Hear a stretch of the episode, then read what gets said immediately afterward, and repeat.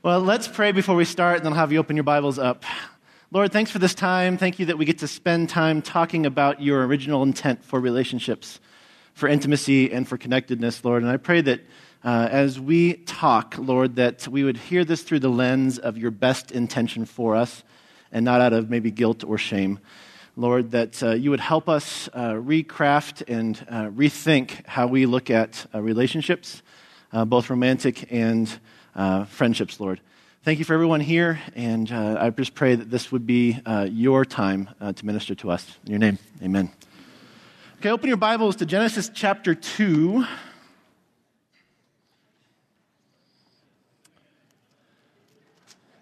Or I should say, pull out your iPhones or iPads or whatever else you got. Genesis chapter 2, and we're going to read 18 through 25. So follow along. Genesis chapter 2, 18 through 25. And it says this The Lord God said, It's not good that man should be alone. I will make him a helper comparable to him. Out of the ground the Lord formed every beast of the field and every bird of the air and brought them to Adam to see what he would call them. And whatever Adam called them, each living creature was its name. So Adam gave names to cattle and the birds of the air and every beast of the field, but Adam, there was not found a helper comparable to him. And the Lord God caused a deep sleep to fall on Adam, and he slept. And he took one of his ribs and closed up the flesh in his place.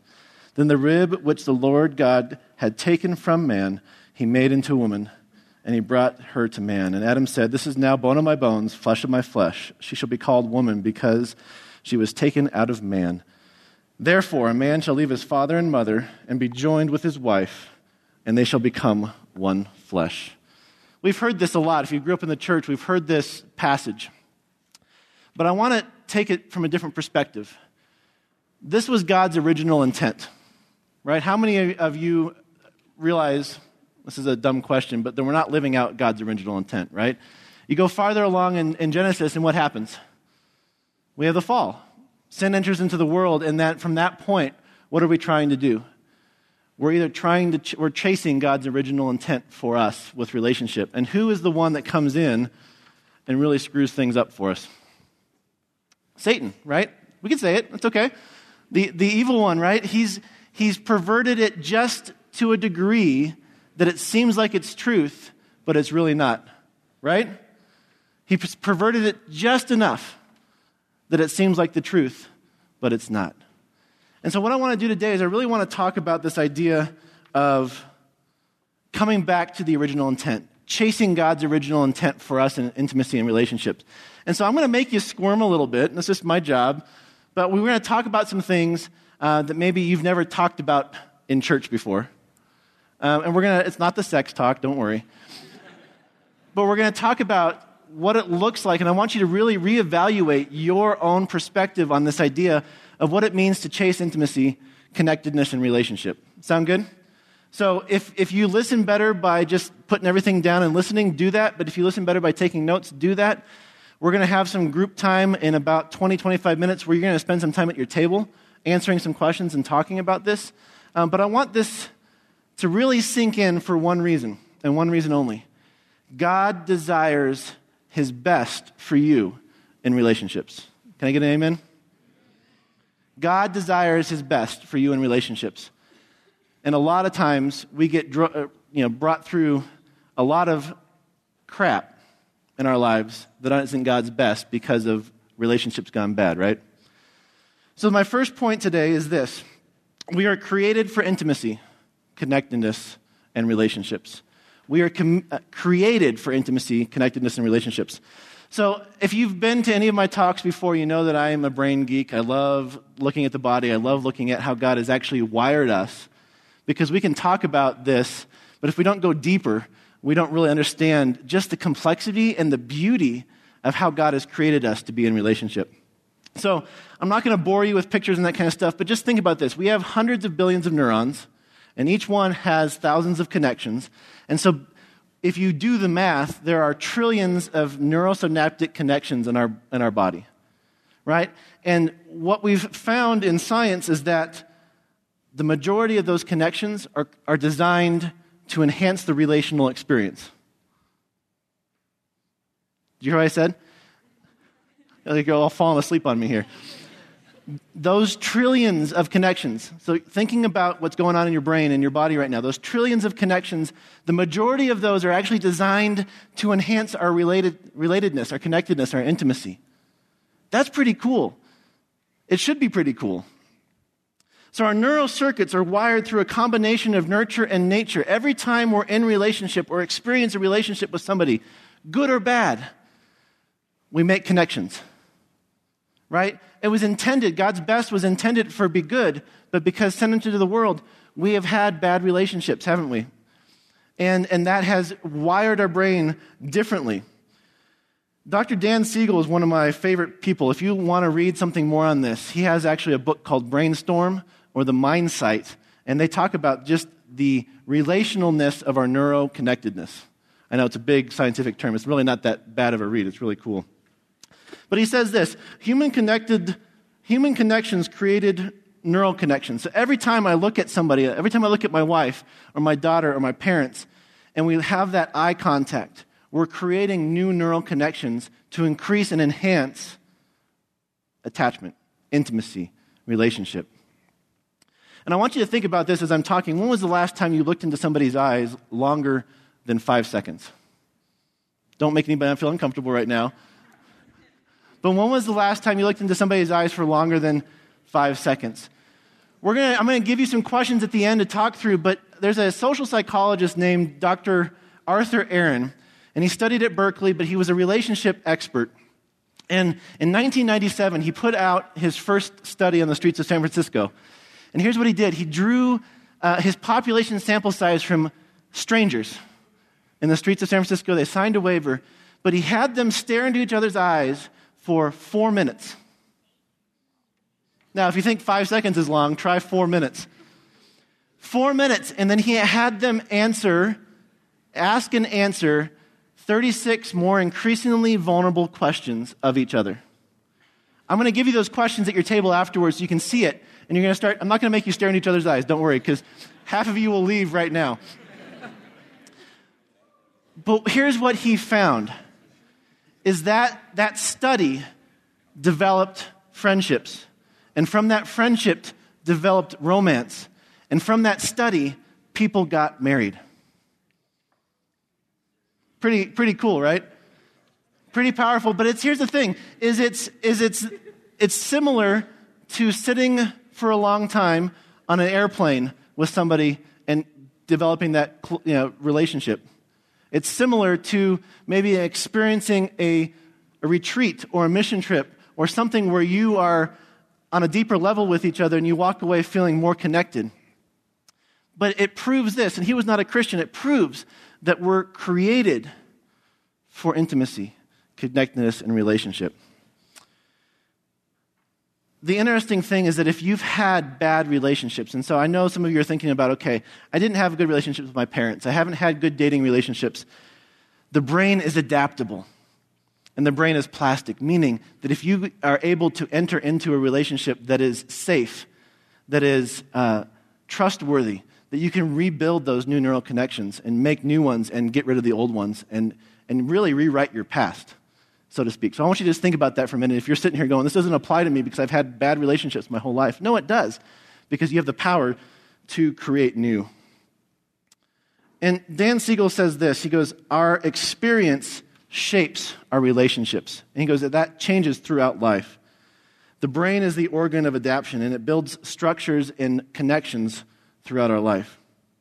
So it goes back to that st- phrase when God was looking at Adam in Genesis 2 and he saw that he had created all types of animals to have helpmates. He looked at Adam and said, Even though I have relationship with Adam, he needed something else. It's not good for man to be alone.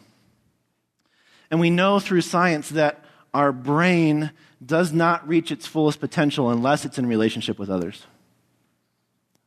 Let me say that again. Our brain does not reach its fullest potential until it's in relationship with others. And so we know this throughout history as we study uh, adoption, as we study uh, you know, some of the things that happened in, in communism when they came in after the fall and they went into these orphanages and found that these babies were dying, even though they were being fed and their diapers were being changed, they were not in relationship with others. We need relationship. The first three years of life are the most important years of life because, you know, if you know a, what a, a baby, uh, their, their skull is not fused together, right? And it doesn't take, you know, it's like a year and a half, two years old, maybe a little after that, uh, that their skull fuses together. You know why that is? Is because it allows room for the brain to grow. And the only way that the brain grows in a child is through nurturing relationships. And I have pictures. I didn't bring them today because I didn't know I was talking until Friday night. Um, but I have pictures of brain scans of a child that is in a healthy relationship and a child that's been neglected at three years old. And their skull is smaller and their brains haven't developed because they haven't had nurturing relationships. We've been created for relationship. Another really cool thing is they did a study back in 94. Uh, scientists actually studied monkeys to see how their neurons reacted in different things. And it was more like eating what happened if they ate a banana and what happened if they did this. I don't know why people get paid for that kind of stuff, but I'd fall asleep just thinking about it. But here's one cool thing that happened out of this is they were, had electrodes on one monkey and he was eating a banana, and they had electrodes on another monkey and he was watching. And what they found is that the same neurons in the monkey that was watching or eating fired in the monkey that was watching the exact same neurons. It was if, if he was eating the, the banana too. And so they did more studies and they found out that when I'm in relationship with somebody like my kids and my wife, our neurons are matching and mirroring each other and we're connecting. So think about that. If you're upset, have you ever been at home and you're upset? Or let's say you walk home from school or from work and the house is upset. What happens to you when you get home? You get upset. It's because our neurons are mirroring what's going on in the house. But if we know that that's happening and that's part of the connectedness piece, the calm person in that house has the ability to calm the rest of the house down by their, neuro, their neurotransmitters and neurons. We're created for connectedness. Now let's talk about not just the brain, the physiology. How many have heard of the, the cuddle hormone, oxytocin?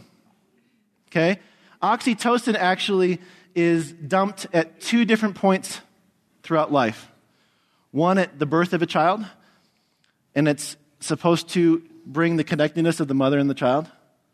And then also, if the mother is breastfeeding, it brings the connectedness. That's when oxytocin is dumped in the mother and in the child. Here's what will make you feel uncomfortable it also happens in orgasm, in sex. We're created for connectedness and intimacy. It's the reason that only dumps when we are in relationship the way God intended it is because it's meant to draw us closer together. It's meant to bind together us in a, in a stronger way.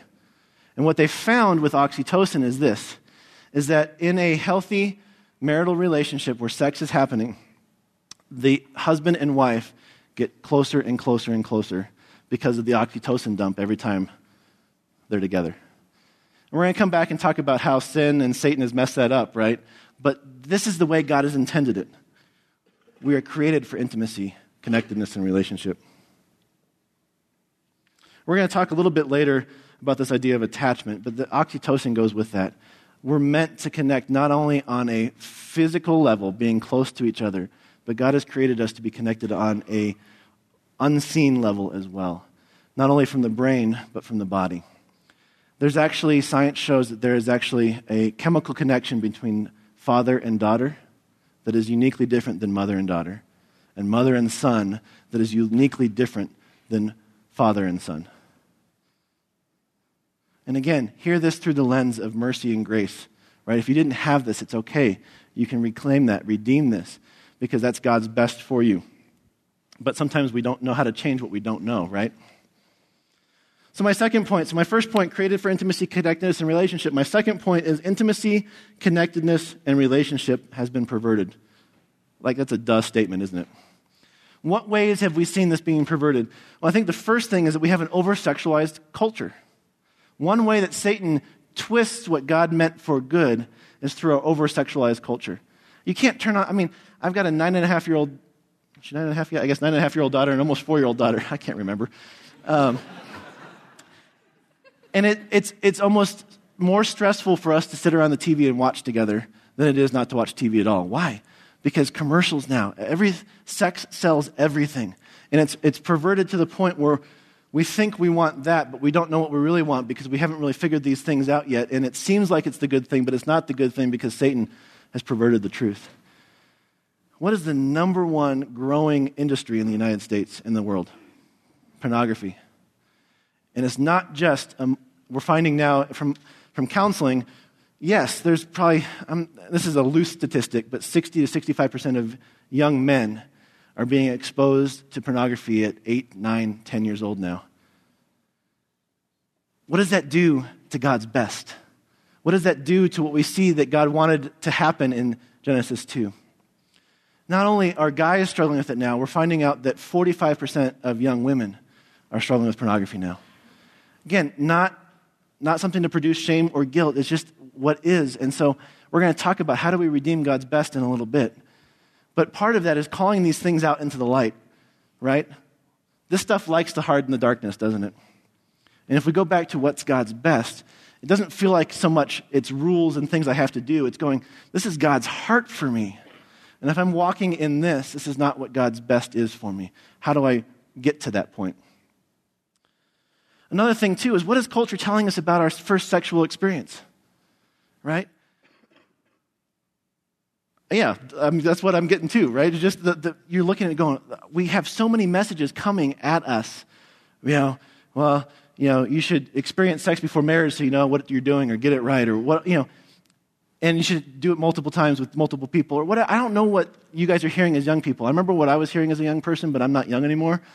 So, like, what is those messages? You need to call those things out. You need to write those down. You need to make a statement, a declaration that I'm not going to believe these things anymore about what the world is telling me about God's best.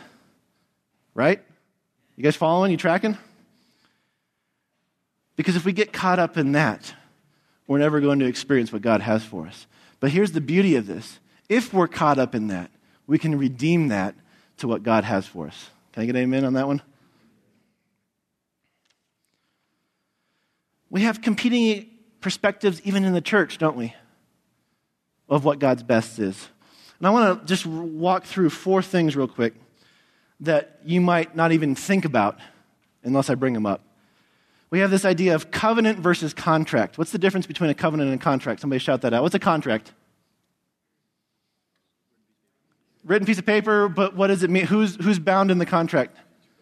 It's a future deal, right? It's calling both parties that here's what you're expected of you, and if you don't do what's expected of you, what do we do in a contract? Peace. See you later, right? A contract is saying that you have a way to get out. And that's where the world, how the world looks at marriage right now, doesn't it? We have an out. God's best is covenant, right? It means that no matter what you do, I'm going to be, I'm going to stay present. Now, obviously, it's not that simple. I want to make sure a disclaimer on that one real quick. As a counselor, I know it's not that simple because you have you can't control what the other person does sometimes, and there's abusive relationships and things like that. That um, I wish it was that simple, but it's not. But God's best is covenant. You look at God's best in his covenants with Abraham and Moses and, and just throughout Scripture. It was never on what the, the human did, it was always on what God does. That's why salvation is a covenant, not a contract. Grace versus law. What is law? Law is a set of rules that you have to follow, and if you don't, you get in trouble, right? We uh, had a fundraiser for Mayfield Counseling this weekend, and uh, uh, Shane and some others were there, and we walked. It was actually go kart racing, and it was racing our cops and our police officers. So we walked upstairs, and I don't know how many, Shane, there was like 40, 30 or 40 police officers. I, know, yeah, I never walked. I got up there, and I'm like, uh, why does that do? Well, because they represent law, they represent order and rules, and sometimes it f- makes us afraid because there's so many things we got to follow. No, God says there's not rules you got to follow. If you understand what my best is for you, you're going to be able to walk this out. And there's grace in that, right? Number three, empowering versus possessive. A relationship, you should be empowering each other, not possessing each other, right? Um, I'm, I'm not sure what my wife would say, but I, I don't own her, right? I don't possess her. We empower each other. And, and sometimes I need my butt kicked to do a better job of that. But she's been awesome in that, in empowering God's best, not possessing and controlling what we're supposed to have. So, see the, the so covenant, contract, law, grace. empowering versus possessive. But here's the, here's the last one intimacy versus distance. Intimacy is scary. I'm just going to say that out loud. Intimacy is scary because it's the unknown. And it's basically being very vulnerable. What did it say at the end of, of verse 25? It says, They were together, they were naked, and they were not ashamed. That's God's best, right? That's intimacy, not just physically, but emotionally and spiritually, being vulnerable and being naked with each other. That's scary, but that's God's best. Marriage is supposed to be a reflection of our relationship with God. And we look at this world and go, then what happened? Well, it was perverted. So if we're created for intimacy, connected in relationship, and it's been perverted in our world, what do we do? Well, first of all, I think we need to realize that we're always searching for it, right? We're always searching for what God intended. And I want to call that out real quick because for those of you that say, you know what, well, I've got these urges or I've got these thoughts or these feelings, it's okay because that's what God intended, because we're always searching for it. The minute the fall happened, we began to search to fill that gap, to fill that hole, right? And so you look out throughout Scripture, and it's basically this, this story unfolding of man chasing what was lost in the garden and God pursuing to redeem. And if we look at that through our relationships and through our intimacy and the connectedness piece, it makes it so much more beautiful than just sex. And when I sit with clients in session uh, and we talk, I mean, if I'm doing a marriage session, I'm pretty bold. I'll ask them about their, you know, I want to get to the bottom of this, you know. And, and it always comes back to intimacy equals sex. No, intimacy does not equal sex. Sex is the culmination of intimacy. Do you hear what I said? Intimacy does not equal sex. Sex equals the culmination of intimacy. Intimacy is friendship. David and Jonathan. Intimacy is just being in the trenches with somebody, loving on them, getting to know them without judgment, without. And so we, we've perverted even that word in our society to think of that equals sex. But God's best is in relationship, and that could be husband and wife, but it could be best friends. Okay? So we're chasing it, there's, there's four things that I really want you to consider. And I, and I made it really easy. They're all S's. I always hated when pastors did that, but I'm going to I'm going to do that. First one is that we are always looking to be seen. We're always looking to be seen. And this means that our inner mental life is sensed beneath our behavior, right? So if we're always trying to be seen, it's the, the idea that I can go home and I can, I can see that my wife is struggling even though she's not said anything because of the intimacy that we have. And I'm going to step up and engage because I see something's going on even if they, she hasn't mentioned it. We need, we're, but how else do we try to be seen? You got to ask that question of yourself. We're always searching for safety. We're looking to be seen, we're searching for safety.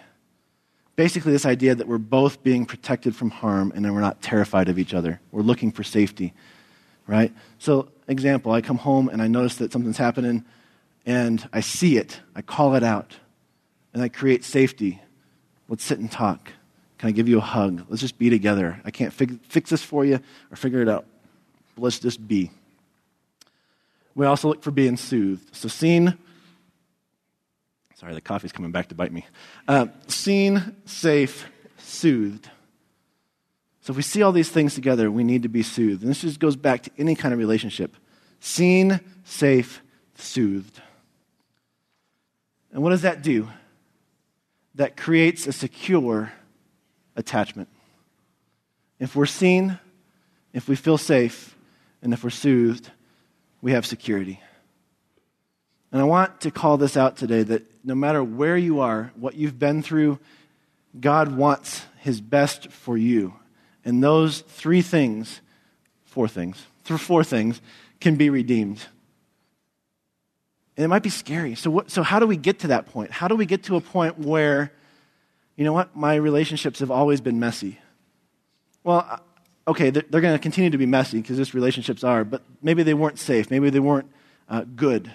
How do I redeem that? Well, I redeem that by maybe going to a counselor, maybe talking to my pastor, maybe finding somebody that I know, okay, in this context, I'm going to dip my toe in the water to see if I can be seen. And then safety develops over time. And after safety develops over time, maybe I have something, an emotional upset or something happens, and I'm soothed by that person. And now that trust is being built. Those neural connections that we talked about at the beginning are beginning to develop, and you're like, okay, I think this is secure. But here's the thing until the day Christ comes back, it's never going to be 100%. And here's where I'm going to challenge you is that you'll never experience it unless you take a risk. But don't take a risk unless you figure these things out. So here's what I want you just to consider right now for reflection, and then I'll have the leadership team and we'll spend the next 15 minutes or so going through those questions. But to get God's best, right? John 10:10 10, 10 says what? He wants us to live life and live life to the fullest. It doesn't mean we're going to have gobs of money, and it doesn't mean we're going to live in a big house. No, that has nothing to do with, in my opinion, material possessions. His best for us is in relationship with others, in relationship with Him. But what you might need to look at is knowing your attachment history. I know it's a big counselor term, but just reflecting on past relationships and any patterns that might be in there. And sometimes you can do that with a pastor. Sometimes you can do that with your, on your own. And sometimes you might need to call up a counselor. And that's okay. None of those are wrong. But if you're not going to if you're not going to enter into God's best, or if you want to enter into God's best, you need to at least explore that and call those things into the light. Okay? Number two is that you need to explore your own boundaries. What is intimacy to you? What is relationship to you? Um, when I was younger, like I met somebody and was so excited to meet them that they'd know my whole life story in the first 20 minutes of meeting. And then I was always wondering why weren't they going to be friends with me? Because I scared the crap out of them. I didn't have any boundaries. I didn't have any relationship boundaries, right? So it takes time, but you need to know what your boundaries are. Not only your boundaries as far as just you, but know and be able to understand others' boundaries as well, so you don't cross them. And then the last piece is do you need to either redeem or safeguard your intimacy? Do you need to either redeem or safeguard your intimacy? And again, none of this should be about shame or guilt. It's just realization. If I'm going to, from this moment, I'm going to draw a line in the sand, and today I'm going to seek God's best for me in relationships and intimacy and connectedness. Some of these tough conversations have to happen. And all of us are really good at denial. All of us are really good at stuffing things down. All of us are really good at ignoring what needs to be done. And, and, and the funny thing is, is that we sometimes stay in that safety of the known, don't we? We stay in the safety of this is a crazy life and a lot of crazy things have happened to me, but at least I know. Doing these things, Mark, that you're asking me to do are unknown and they're scary. I understand that. But wouldn't you want to try and experience God's best for you than stay in the mediocre and the okay? We're never going to get back to Genesis chapter 2 until we get to see Christ face to face one day. And I'm hoping it's sooner than later. But if we understand these principles and we want to be like Christ, we can at least try to make those steps towards Him. And we can't do it on our own, nor should we.